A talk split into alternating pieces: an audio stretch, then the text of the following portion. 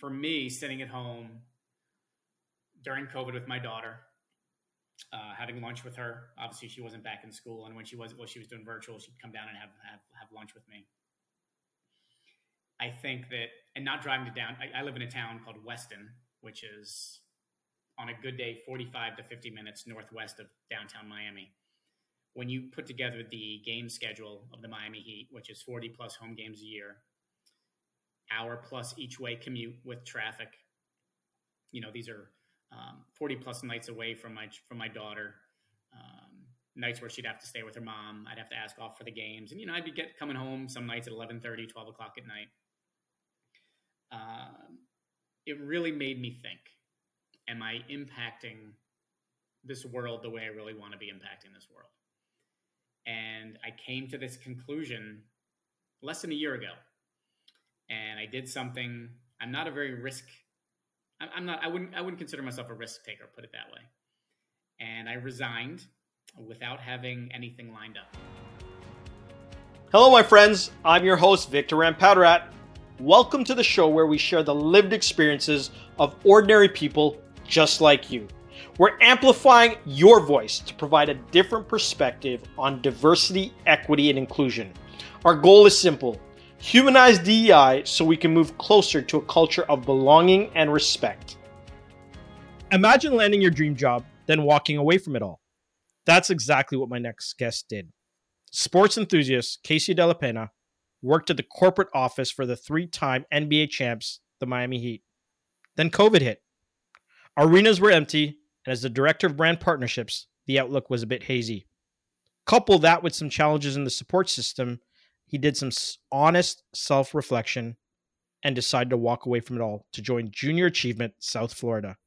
Now he gets to help foster youth to become tomorrow's leaders. It's always great when I get to have my friends on this show. I'm happy to have you here, brother. How's it going today? Mister V, good to see you, my friend. Uh, all is well here in South Florida. We were chatting pre-show. I uh, got a little bit of a storm coming this weekend. And we actually, this the true story, the, cl- the clouds are coming in right now. So if I get a storm and if the Wi-Fi does go out again, like what happened last time I talked to you, we'll retape this some other time. Absolutely. Absolutely. And just so everyone knows, I have a nickname for Casey. It is now Lightning Boy. Uh, the last call, there was some some sounds that I'd never heard. It could have been on National Geographic easily. Yes. And I was like, man, that is some, like, I really got to understand Florida weather on that last call. But yeah, thank Florida you so much for being here. No, of course. Listen, man, you know, you and I met during um, a very interesting time in the world's history. You and I met in the thick of COVID. Uh, we still have yet to meet face to face. I still want to share some um, umbrella drinks with you one of these days. Uh, but until that uh, point happens, you and I are going to have to do this. But I can't wait to meet you in person, my friend. Absolutely. Likewise. And you know, the cool story is that we actually grew up in the same city, just five hundred miles apart. So I grew up in Malvern, Scarborough. He grew up in Malvern, P A. So tell me, what was it like growing up in Malvern, P A?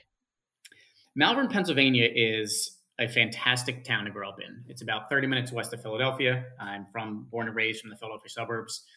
Big Philadelphia Eagles fan, big Philadelphia sports fan. Malvern was predominantly white, and there was a you know some sections that had some um, some diverse uh, areas.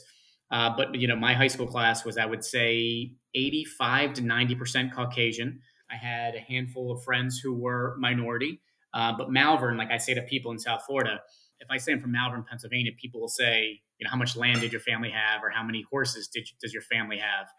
Um, and I say I wasn't from that part of Malvern. Uh, you know, I'd say middle class upbringing uh, in Malvern Borough, which has, uh, you know, small ranch or ranch houses, but it was a great place to grow up, awesome place to to live. And whenever I get home to Pennsylvania, it's a, it's a great place to visit. That's amazing. And so, I mean, growing up there, where did you go next? College for me was University of Massachusetts. Um, I was the, if not the first, I think my grandfather went to school, but he was in uh, seminary. He was a he was a minister, religious school.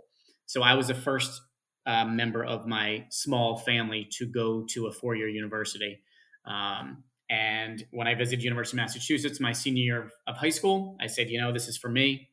It's about three hundred miles away, about a five-hour drive. So you know, my mom couldn't come knocking on my door when she wanted to. It was too far away for her to just show up, right? So I loved UMass. And as soon as I got up there, I got into the sports management program, uh, which was, which we'll kind of talk about here, kind of led me down this path. But, you know, for me, I loved growing up in Malvern, but at the same time, I had a lot of friends who went to Penn State. And I said, you know what, I kind of want to just get out of town and, and kind of go explore. So that's why I chose the University of Massachusetts. Did you notice when you got to University of Massachusetts that there was a a bit more diversity there than you would have experienced at Malvern, P A? Oh, yes. I mean, UMass is, for those who don't know, Amherst, Massachusetts. There's, it's called the five college area. There's University of Massachusetts, Amherst College, Hampshire, Mount Holyoke, and Smith. And so we would find ourselves, you know, going out to the bars on weekends, hanging out with Amherst College kids, with Smith girls, Holyoke girls. I say Smith girls and Holyoke girls because they were both all female. And a lot of kids, a lot of forward thinking, progressive thinking. Uh, so Amherst was a great place to kind of learn to be a man, I would say. That's amazing. I love that. Yeah. And I mean, you've always had this sort of ingrained in you sports enthusiast. Like, you've always been about sports. Every time we talk, there's some story that is being referenced. And I mean, where does that come from? So I was raised mainly by women. And I think that's funny because I think that's where it came from. I was, you know, my grandfather was back in, when he was alive, it was just myself and my grandfather. So I think I was just, I came out of the womb as a boy's boy, right? And I was, I wanted to play sports, be sports, eat sports, consume sports. Played football, basketball, ran track, did all the sports growing up. And, you know, once I found out what the heck the Philadelphia Eagles were, they just took my took my heart right there. Uh, I've been an Eagles fan since, shoot, I was five or six years old. So, wow. um, yeah, yeah. Uh, it was great to see them win the Super Bowl three years ago. But, uh, yeah, it was uh, it was an interesting childhood because, be, you know, being raised around females, it was um, – They they really didn't not they didn't support, but I was the one who had to. I brought the fandom to them. They didn't they didn't really notice the Philadelphia Eagles before I was born. So uh, I I took a lot of credit in that family for bringing sports into the family. And I mean, being a sports enthusiast and someone who sort of eats, breathes, lives lives it, you obviously wanted to work in it. And you know, your your holy grail dream job, if you will, was to work with the Miami Heat, and you landed that position. You got that. What did it feel like when you got that, that position to be like, I've now attained my dream job? So it's funny. I say, you know, looking back, it was my dream job, but you know, not the, not the dream town, right? Because I'm from Philadelphia. I think I would say my dream job, my true dream job would be Philadelphia Eagles.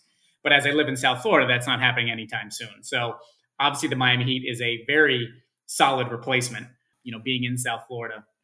Uh, at the time, a friend of mine brought me over. I was I was with the Miami Hurricanes prior, the college team here in the States. Uh, they have a big brand in South Florida and nationally. And my good friend brought me over to the Heat in February twenty nineteen. So yeah, when when my friend Chris brought me over to join the team at the Heat, it was just, I was on cloud nine, man. I was, you know, all the hard work I'd put in.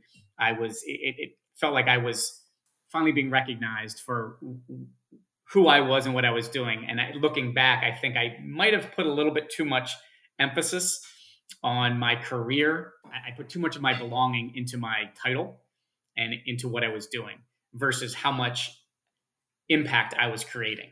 Um, I, I think that, and that's when you and I connected was, you and I connected mid-COVID, where I kind of realized, and we, we will probably get into this here shortly, but um, I think that, one sec, can you take that elsewhere real quick? They're recording me.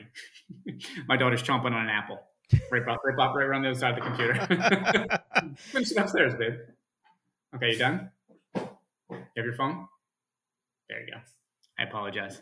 All good, I brother. Apple, I could see the apple. Th- when she when we take a bite, I could see the apple thing um, or the audio moving. So. Oh, gotcha. Yeah. I don't want that getting picked up on the audio. My daughter eating an apple. It's all good. Listen, that's what this is about. These are real people, real stories. This is not, uh, you know, this is real life. Working from home yep. and having to manage, uh, you know, kids and dogs. Like, I've got my dog in the back there, and it, there's a lot happening, right? Yep. And I think that, you know, that's really what we want to tell people is that this is not just any sort of um, regular time that we're living in. This is a very unique situation. And I think that, you know, just to kind of talk about you having your dream job February twenty nineteen, a year later we get hit with this thing. And I remember I was in Aruba and I got a text from my brother saying the N B A just shut down. Yep. And I'm like, he's like, are you coming back soon? And I'm like, uh, I probably should be, you know, thinking about maybe making my way home. But at the end of the day, what was that like for you? Because you've landed this job. You're in charge of sponsorships and, and things of that nature within the arena, and no one's allowed in. Right. So I remember it was a Friday, Friday the thirteenth, right? Um, I think Rudy Gobert, we had had a home game, I want to say that Wednesday against Charlotte. And that night was the night that Rudy Gobert of the Utah Jazz tested positive, if I, if I recall correctly. Again, this is two years ago now. And we got our stuff that Friday, and they said, you know, plan on working from home. We're like, okay, yeah, see you in a week, right? That was two years ago. Uh, or I'm sorry, that was over a year ago, excuse me. So it was strange, man, right? Came home, uh, started settling into that whole COVID working from home thing. And then to make matters worse, I wouldn't say make matters worse, but to make matters better in a way, the Miami Heat go on this crazy N B A championship run through the bubble in Orlando. All the while, we're sitting at home, and it's very challenging to, as you can imagine, to put together partnerships and create partnerships in the middle of the biggest pandemic this world has ever seen. Uh, companies in twenty nineteen, excuse me, twenty twenty weren't looking to spend uh, multiple hundreds of thousands of dollars on partnerships with teams. Uh, so that made the job obviously very challenging uh, at the time. Uh, and I'm not complaining. I think we all were going through challenges too, but specifically as it, as it pertains to my world, business shut down for a good few months before we could even have conversations with, with any of our larger partners and or prospects to see at least what the future might look like uh, as it pertains to partnerships. So yeah, it was a, it was an interesting time. But like I said, then we went on this championship run. We ended up losing to the Lakers, but that was challenging too, because had we been in the arena, we'd have been fist bumping and high-fiving each other in the arena, right? But we had to do it from home on our separate couches all throughout South Florida. So that was challenging. Yeah, there's a lot of complexity, I think, that went into sort of managing COVID in different industries. I think some industries really saw prosperity and, um, more so than they had seen before. And then there were some industries that really took a, a beating, right? And I don't think we really understand some of those stories that have come out of, you know, twenty twenty as yet, because there's still a lot happening as mm-hmm. we're navigating this pandemic that is still very much alive in a lot of respects. It's dominating the airwaves. It's dominating um, some of the business culture. People are still determining, are we back to work? Are we not back to work? All this fun stuff. Mm-hmm. There was a really interesting thing that happened as well that really shook the world on top of COVID, and that was the death of George Floyd. Mm-hmm. And I mean, it had a, a huge impact right across the board. But tell me a little bit about what that was like for you, sort of sitting there in a sport that is dominated by a lot of black males, right? So, I mean, there's obviously different ethnicities, but a lot of the athletes are black males. What was that like, sort of witnessing sort of how the N B A handled things? How did it unroll? How did it unravel from your perspective? Yeah, uh, that's a that's a great point, or great question, excuse me. You know, the death of George Floyd was, uh, I mean, he was murdered, right? I, I don't think there's any, he was found guilty and, and he was, he, he was, he was murdered. Um, Being forty, coming up on forty-three years old, this is not the first time I had seen this, right? And, you know, you're a person of color, Vishal, right? You know what it's like to walk a mile in your shoes. I don't know what it's like to walk a mile in a black man's shoes. I have no idea. But one thing I did early on in my life was I had a sympathetic heart, would say, listen, just because I'm not going through it doesn't mean somebody else is really going through it. So, you know, I, I remember the Rodney King verdict clearly. Clearly, I remember Rodney King in L A back in, you know, what's that, early nineties. Um, I grew up outside of Philadelphia. I see the crime. You know, I, I hear about the crime in Chicago. I live in South Florida. I see the crime in Miami.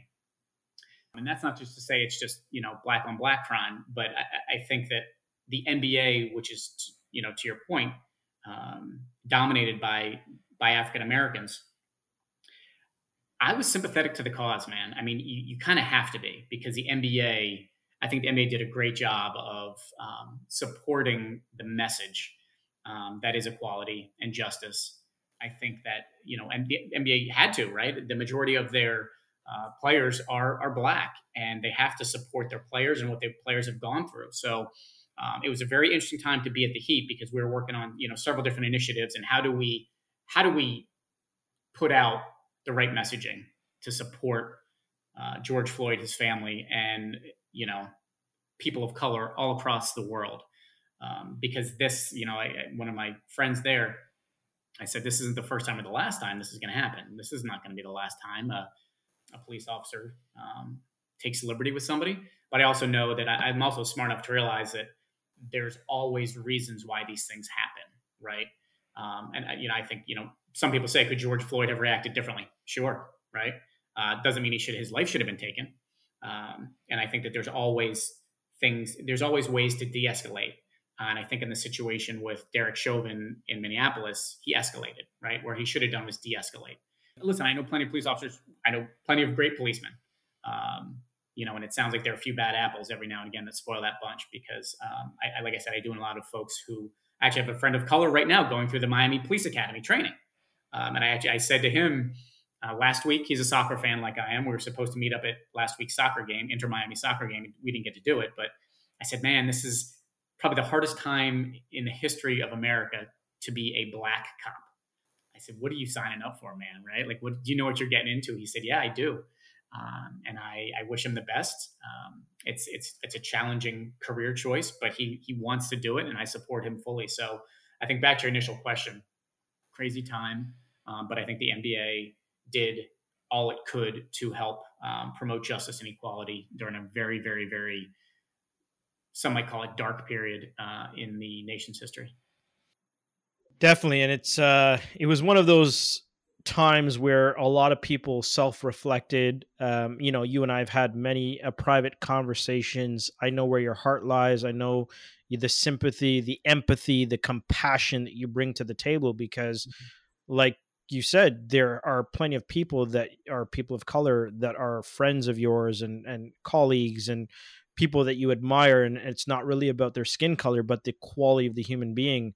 And um, I think that when we can start to look at things through a lens of understanding and, and respecting that, you know, we haven't necessarily walked a mile in, in someone else's shoes to understand the plights of the people or the individual um, who is dealing with that. And yeah, I mean, there's a lot of, I wish I coulda, woulda handled the situation better. I think, you know, hindsight is always twenty twenty in anything, but you mentioned something that I've always said, especially when it comes to police officers, is the de-escalation, right? I think that, that if we can learn to recognize that we're in a moment of maybe heated debate or argument or escalating towards a place that may not be productive, it's being able to recognize that and say, how can we now de-escalate and bring this back down to maybe a normal conversation and not ending up with someone on the ground and a knee somewhere where it shouldn't be.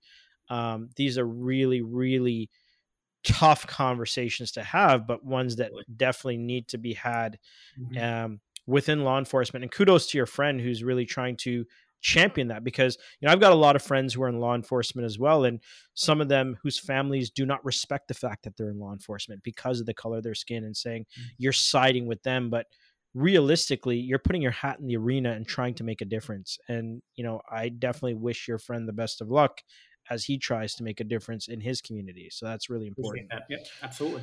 So, I mean, racism and discrimination is something that is, is, is very predominant in many places, um, you know, in terms of my experience. And, and once again, that's my experience. I've, I've lived this, I've seen it. Uh, sometimes you become numb to it.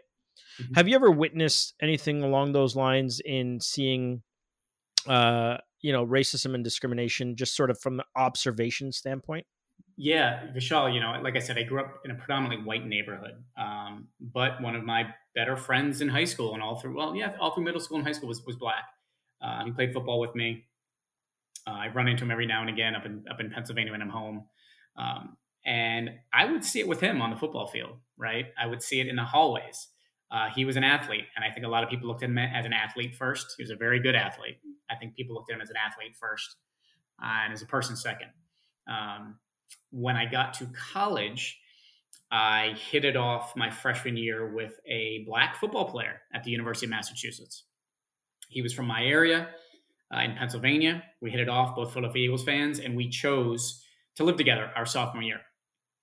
And had a had a blast with this guy, right? We're still close friends. He actually just texted me right before I, I got on with you today.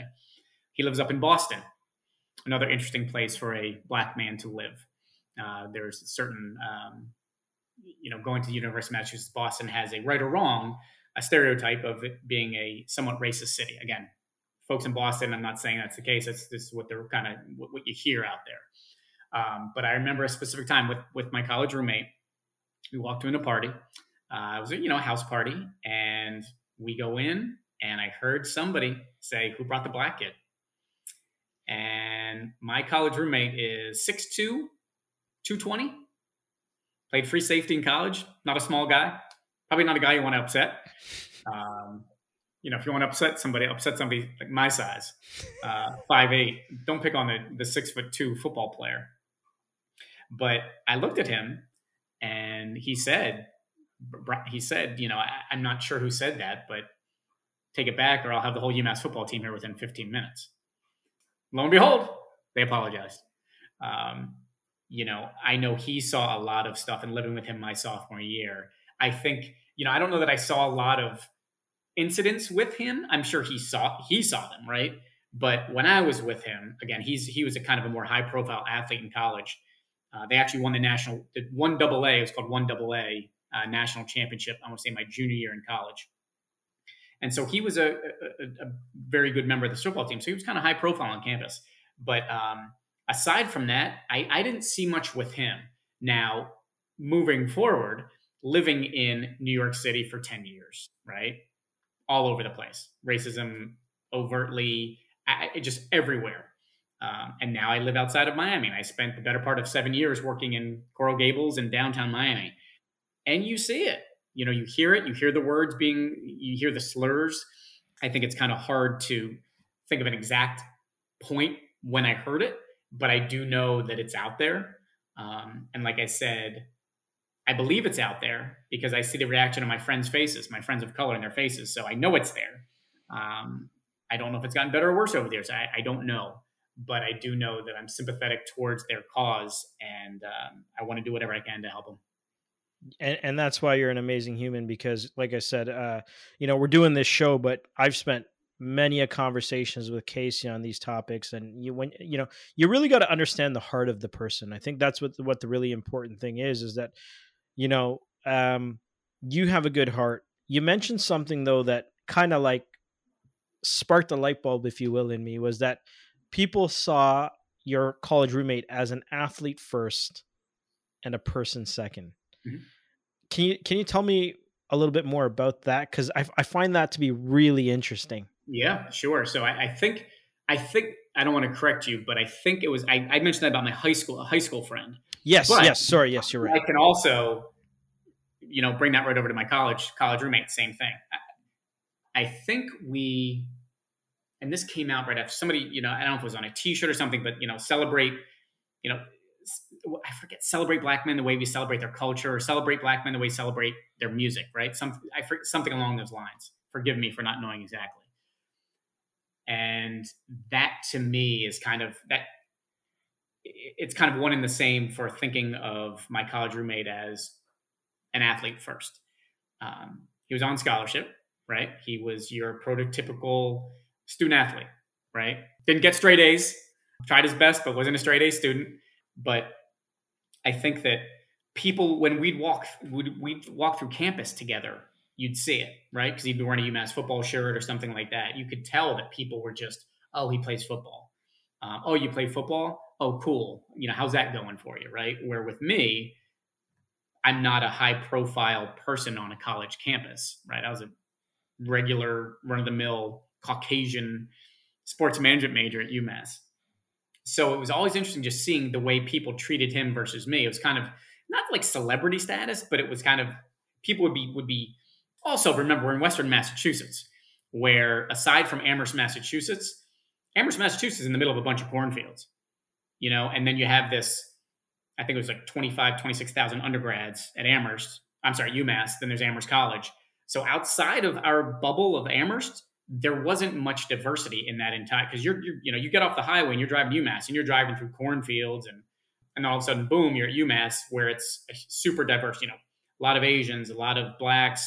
We actually had a large Cape Verdean population because, as I understand, a lot of the Cape Verdeans moved to Boston and then they came to UMass, which is obviously a public school. So it was a very diverse campus, but you could tell that people were looking at Brian like, hey, not that he's not one of us. That's, I think that's a little strong, but you could tell, hey, he's an athlete. He's wearing UMass football gear. And then the basketball players, when I was there, I got there right after, uh, if you remember, you remember this name, um, Marcus Camby. Marcus Camby left right before I got to UMass, and he was one of UMass's, uh, aside from Doctor J, he was one of UMass's biggest uh, basketball stars. And the basketball players were treated like kings. You know, that was clear. I remember cl- clearly walking back to the dorm and seeing them taking, like, you know, the spots right up front in the dorms and parking illegally, and no one, no one telling them any different, which I thought was very fascinating because why? Because they're athletes, you know, and that's a whole nother, I think, interesting conversation. Mm. What, right? So I think that I don't really know how to put a nice, pretty bow on this, on this specific question, but I'm telling you, man, I would, he got treated differently. one hundred percent. Well, and it, it's, it's funny because, you know, I think that sometimes as well, it's, it's, it's, athletes want to be seen as a person because they are a person, right? I mean, yes, I'm celebrated because I do these amazing things and I'm able to uh, perform at a different level than other individuals, but I'm a human being. And I think that, you know, when we get down to it, I think that we all want to have that ability to be treated uh, with dignity and respect. And, and, and sometimes, you know, for example, getting into the, the house party and, and having that said to you, it's like, I'm just trying to be here with my boy, my roommate, and yeah. we're going to have a good time. And mm-hmm. now you're calling me out based on the color of my skin. And, and, and, and, you know, that's not cool. Right. Yeah. So I just thought it was really interesting how you said that, because I think that in a lot of respects, and I don't know a ton of athletes, but I know a few of them, and, you know, they're just regular dudes. They're super nice people. I was just going to say, it's so silly that, you know, we put, again, I think that's another, I think it's so silly we put athletes on this pedestal, right? When they're normal people. Um, I'll tell you another quick story. I, I used to work for a company whose founder was in Orlando, and we'd go to Orlando, Florida a lot to visit him. And we would always stay in the hotel where the opposing players for the Orlando Magic would stay. So say the Lakers were in town, the, the Cleveland Cavaliers were in town, they would stay at this hotel where we would stay. So I remember one night I'm down, I'm at dinner in the hotel lobby, and LeBron James is there. The Cavaliers are in town. And I would laugh because we'd see them out on the street and they'd be walking back with bags of McDonald's or bags of Subway in their hands, right? This is the way they were raised. They weren't raised with silver spoons like they're raising their kids. So when you see the way a lot of these professional athletes are raised, you see and you kind of laugh. You're like, these, these are normal people. Um, Forget about skin color. These guys are normal kids. Maybe they weren't raised the way I was, um, or maybe I wasn't raised the way they were. But at the end of the day, when you have people like LeBron James and the entire crew, like they're downtown Orlando, they can go to any restaurant or afford any restaurant they want. And they're coming back to the hotel late night with McDonald's. That's that's us, man. We're all human beings. That's how we that's how we roll. We're all human beings. And you know what? Out of all of this stuff that happened through sports and the Miami Heat, you came to a realization, you did some honest self-reflection, you came to a realization, and you jumped ship to move into a passion of yours. Do you want to share with me? Because I, I think it's so beautiful how we talked about athletes and how you've worked in that space and helping brands to really connect with their audiences, to now you're helping to build and foster tomorrow's leaders. Yeah. And regardless of color, creed, and religion, you're making an impact and difference with young people. Tell me about that journey that you took and sort of the work that you are excited about at Junior Achievement. Thank you for asking. Um, you know, COVID was screwy for everybody. COVID put a lot of thoughts in people's heads. Do I want to be doing this? What do I want to be doing? And for me, sitting at home during COVID with my daughter, Uh, having lunch with her. Obviously, she wasn't back in school. And when she was, well, she was doing virtual, she'd come down and have, have, have lunch with me. I think that, and not driving to down, I, I live in a town called Weston, which is on a good day, forty-five to fifty minutes northwest of downtown Miami. When you put together the game schedule of the Miami Heat, which is forty plus home games a year, hour plus each way commute with traffic, you know, these are forty plus nights away from my, from my daughter, um, nights where she'd have to stay with her mom. I'd have to ask off for the games. And, you know, I'd be get, coming home some nights at eleven thirty, twelve o'clock at night. It really made me think, am I impacting this world the way I really want to be impacting this world? And I came to this conclusion less than a year ago. And I did something. I'm not a very risk. I'm not, I wouldn't, I wouldn't consider myself a risk taker, put it that way. And I resigned without having anything lined up. Uh, that's the first time in my career I'd done anything so crazy. And I knew I'd be okay. I knew that the universe would throw something at me. And it did. Um, a few weeks into my um, vacation, as we can call it, of resigning without something lined up, I met a local president and C E O of a, of a nonprofit, Junior Achievement. Her name's Lori Salarulo. And I met Lori and we hit it off. And within a few weeks, I was working with Junior Achievement. Um, I had never heard of Junior Achievement before I met with Lori. I laugh because I tell Lori, you know, Lori, while I love, I am passionate about what we do, I'm also pretty passionate about you. Like you're, you're the one, I can't say no to you. You're, she's an amazing lady. So Junior Achievement's all about financial literacy, workforce readiness, entrepreneurship, filling in the gaps of the American school system. You know, math and financial literacy are not the same thing. You know, one plus one does not talk to you about savings or your credit score or how to get a loan or what's a four oh one k, right? Or how this is, and this is, I'm coming up on this. My daughter's going to be ten in a few weeks. How to apply for college loans. This is stuff we don't talk about in the American school system. Um, what this organization brings to South Florida, specifically Broward and Southern Palm Beach, is invaluable in my mind. So I appreciate you bringing up. So my my role right now is I'm one of the development directors at Junior Achievement. And we, long, long story short, we prepare kids today for their futures tomorrow. Uh, it's pretty, that's our basic core principle. Um, we do that in so many ways. We have summer camps, build a biz summer camps where the kids come in and actually build a business from ground up. Uh, we have a high school program where the kids will actually invent products. We call it Spark Tank instead of Shark Tank. They'll come in, they'll source their own project, their, their own projects. They will source their own investors. They will get investors. Their parents will invest. Their friends will invest. And then we put, we have a competition that's actually judged locally by a local entrepreneur, entrepreneur of our choosing. He'll come into our building and judge. But we have a mandate with the Broward school systems where every fifth grader in Broward Public Schools and every eighth grader in Broward Public Schools comes through our program. They take twenty hours of curriculum uh, in the classroom taught by the teachers there or J A volunteers or parents. That culminates in them visiting our building, which is a sixty thousand square foot simulated city with, you know, thirty, forty plus simulated storefronts where the kids will come and we'll put them to work. Each store will have a C E O, a C F O, a marketing director. And during their day at Junior Achievement of South Florida, they will work. They will take out a bank loan from our Truist Bank partner. By the end of the day, if they don't have the loan to repay, they haven't completed their task correctly, right? We all know we take out loans. We have to pay back those loans. We're starting these kids with this in fifth grade, right? So we're going to touch these kids in fifth grade. We're going to touch them in eighth grade. And we're going to touch them hopefully again in eleventh grade. Uh, we're working on another, on a bigger mandate with high school, with the eleventh graders in Broward. Uh, Lori's working on that now as we speak. We'll, we'll see what happens there, but it's a fascinating program. It's something I wish I had. You know, I told Lori the first time I met her, my first job out of school was at E S P N in New York City, Upper West Side. Um, first day of first day of work. Do you want to sign up for the four oh one k? I don't know what the hell a four oh one k is. How can I sign up for it if I don't know what it is? I hadn't been taught this stuff, right? It's, it's no fault of my mother's or my family's. They saved their money. They put it under mattresses, right? Put money in a savings account. Back when savings accounts would pay five, six, seven percent interest. No more.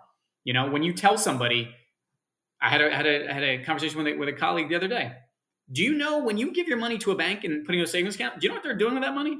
They're taking your money and they're investing it to enrich themselves, right? So I'm not sitting here saying I'm anti-savings account. That's not what I'm saying. But I can tell you personally, I don't have a, every bit of my savings is invested in stocks, whatever, whatever. I don't have a savings account. Um, I just don't believe in them. And I think those are, they're going by the wayside each day. So again, while I think I'm a little extreme that way, um, that's how I, that's, that's what I believe in. So yeah, I think that again, I'm, I'm a graduate of the, of the school of hard knocks as it comes to financial literacy. I taught myself all this stuff. And now, you know, when I'm home, I'm on Twitter reading about, you know, the next big company to invest in. Uh, you and I talked when we first met about, you know, you were early Shopify investor, right? Like I love that stuff. That stuff's really cool. I got in Shopify way too late, right? But these are the kind of things that I'm trying to teach my daughter. We talk about Roblox. Roblox is this game that a lot of kids are playing now. I think it's ages like six to ten or six to twelve. These It's these user created content and they went public not too long ago. So we're talking about buying my daughter a share of Roblox stock so she can understand how the market works, right? So again, I'm coming at this from a very graduated angle, but the fifth grade program, the eighth grade program, the high school program, it's all about filling in the gaps of the American school system as it pertains to financial literacy and making sure the kids understand that, hey, if you're not going to go to college, what's your plan? Completely fine that you don't want to go to college, but what's your plan? You know, what are you going to do? Uh, I think that's beautiful. And, yeah, and, and, cool. and really, in today's society, necessary. Yes. Because there is, like to your point, you know, getting to your first job, being asked to fill out paperwork, where do you want to distribute, you know, your your your money? Are you going to do a four oh one k? Or in Canada, we have something called an R R S P, like a registered retirement savings plan. Are you going to contribute? Does the company match? Like, we don't talk about this stuff. Yep. We talk about one plus one. What is pi? Yep. You know, we talk about history and all. I'm not saying these things aren't valid conversations to be had. But I mean, even today we were looking at something internally and I was like, let's Google it. And within seconds, we had the answer. And you and I growing up, we would never have that opportunity. But, you know, being able to access new technologies, new information, we're able to make different sort of decisions based on everything that's available. And it's really teaching these young people how to think, which, you know, you're a C E O, you're a C F O, you're a middle manager. Like, what does that look like? You are managing budgets, you're handling investments, you are, you know, uh, taking loans, you are creating opportunities. And I mean, at grade five, I think I was worried about like the cute girl that was sitting next to me and if it was okay to like ask her out. I hadn't even, dis- I didn't even discover girls until middle school, right? So to your point, I'm certainly not We're certainly not learning about, and, and again, you know, it's a, the program in fifth grade is not a, you know, here's what a four oh one k is. We're just on like the basics, right? Save, spend appropriately, live live beneath your means, that kind of stuff. At the end of the day, if you have money to save, or, you know, we, one of our big things is pay yourself first, right? And I still think today's society still just doesn't grasp that. When that paycheck hits, I try to put at least twenty percent away. From, from the moment that paycheck hits, put twenty percent away. Now, I've also lived my life where I don't have massive debt, right? I rent my townhouse. That's a personal choice. Obviously, now is not a great time to be buying a home. I rent, and I've been renting for quite some time, and I'm okay with that. And I put, I'd say every every other week when I get paid, it's twenty percent away immediately. And then I see after I pay my bills what's left over, and then I'll put even more in after that. So, you know, my daughter will be um, given a good set of tools uh, just by growing up Uh, as my daughter. But my other concern is there's an underserved community here in South Florida and across this, across the nation that don't have parents like us, right? That um, aren't going to take the time, or that they just don't have the wherewithal to teach their kids about this stuff. And they're behind from the get-go. I posted an article on LinkedIn this past week. I don't know if you saw it, but it's John Hope Bryant from uh, Operation Hope and the C E O of Delta Airlines. And they're talking about the workers that they hire. The workers that they're hiring in their late twenties and early thirties, they're already, they're they're being hired and they don't have any financial skills at in their twenties and thirties, right? So at that point, we've missed the boat big time. You know, they they they need to know this stuff early on. But this is this is a real problem, um, and we're doing what we can um, to find a solution. So visit your local Junior Achievement office today. I think that's an advertisement right there. You know, you know, as you're talking, I'm thinking to myself, I want to feel like this guy might be more passionate about Junior Achievement and what you folks are doing than the Philadelphia Eagles. This is this is different because I actually feel like I'm helping helping people. Um, where in my career before, and I may have said it too, I feel like the first twenty years of my career was about me, and I really want to make the next twenty years about other people. How do I help? How do I serve? How can I help just make this society better? Uh, I think I have just this amazing network of friends and business associates. Like, let's talk, let's figure this out, right? How can we, if it's one kid we can help, let's do it, right? You know, you and I connected with uh, with Trent, um, Trent's in New Hampshire over, over COVID. And Trent runs this amazing nonprofit group that they do a bicycling trip to an underserved community every year. And they bring these you know, they bring these bikes into communities, and the kids, you know, as Trent says, you know, coming out and they're riding these bikes. And I, listen, I'm, I'm killing Trent's messaging for him, so I apologize, but it's an unbelievable, it's called Mutt Society, right? And he told us about this. It, and when I met Trent, I'm like, that is pretty amazing, man. This guy owns a very successful agency in New Hampshire, but on the side, he also has this amazing nonprofit that's built around bicycles and B M X and bringing these bikes to underserved communities.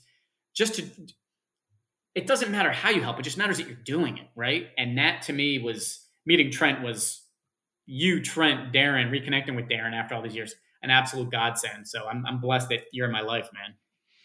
Likewise, you know, having good people who are really trying to move the needle in whatever way they can. And I mean, listen, we're all here trying to do what we're trying to do to make the world a little bit a better place before we leave. You know, you've got a daughter, I've got a daughter. You know, we're really focused on ensuring that this place that we live in is not the same. Like when we got here, we've experienced many things in life, but unfortunately, you know, some positive, some negative, mm-hmm. That's life, right? Mm-hmm. But I think that as parents, if we can do something to make the world a little bit better for them, you know, prepare the road for the child as well as the child for the road, we can make an impact. And you're right. Trent's organization, Mutt Society, is phenomenal because, you know, I've been, and and you have as well, and Trent and Darren have been to these places where people don't have as much. And, you know, bicycles are the, the mode of transportation, and they will purchase bicycles for underserved communities and ensure that they have transportation. And I just think it's a beautiful thing. And more people like you and Trent and Darren and, you know, the people that are on this show and people that and are you, out there and you and people that are out there that are not even talking about it, but are doing it. And I think that if we can talk about doing it and not just talking about it, but actually putting it into action and making a difference like you folks are with Junior Achievement South Florida. And really, Junior Achievement is not just South Florida. It's, it's right across the board. I mean, uh, when it's, you it's, told me... It's a worldwide organization. You know, I didn't even hear, like I had never heard about it. And then I was like, oh, we have one here in Toronto. Like, it's exactly. Crazy, right? So I think that there are people out there doing amazing things. And if we can support you in any way, shape, or form, it's really important. But you mentioned something about sort of society. We always ask every guest, how do you think as a society we can move closer to a culture of belonging and respect? What are your thoughts on that, Casey? I think this this situation... It's an easy answer, and I think it's a hard answer, right? I think the easy answer is just to be be sympathetic. You know, I think that when we see a news story or hear a story about something, you know, for cancer, right? Um, just because cancer doesn't affect me now or my family now doesn't mean that it won't. Just because racism hasn't affected my family now doesn't mean it won't. Let's say my daughter grows up and she falls in love with a black man.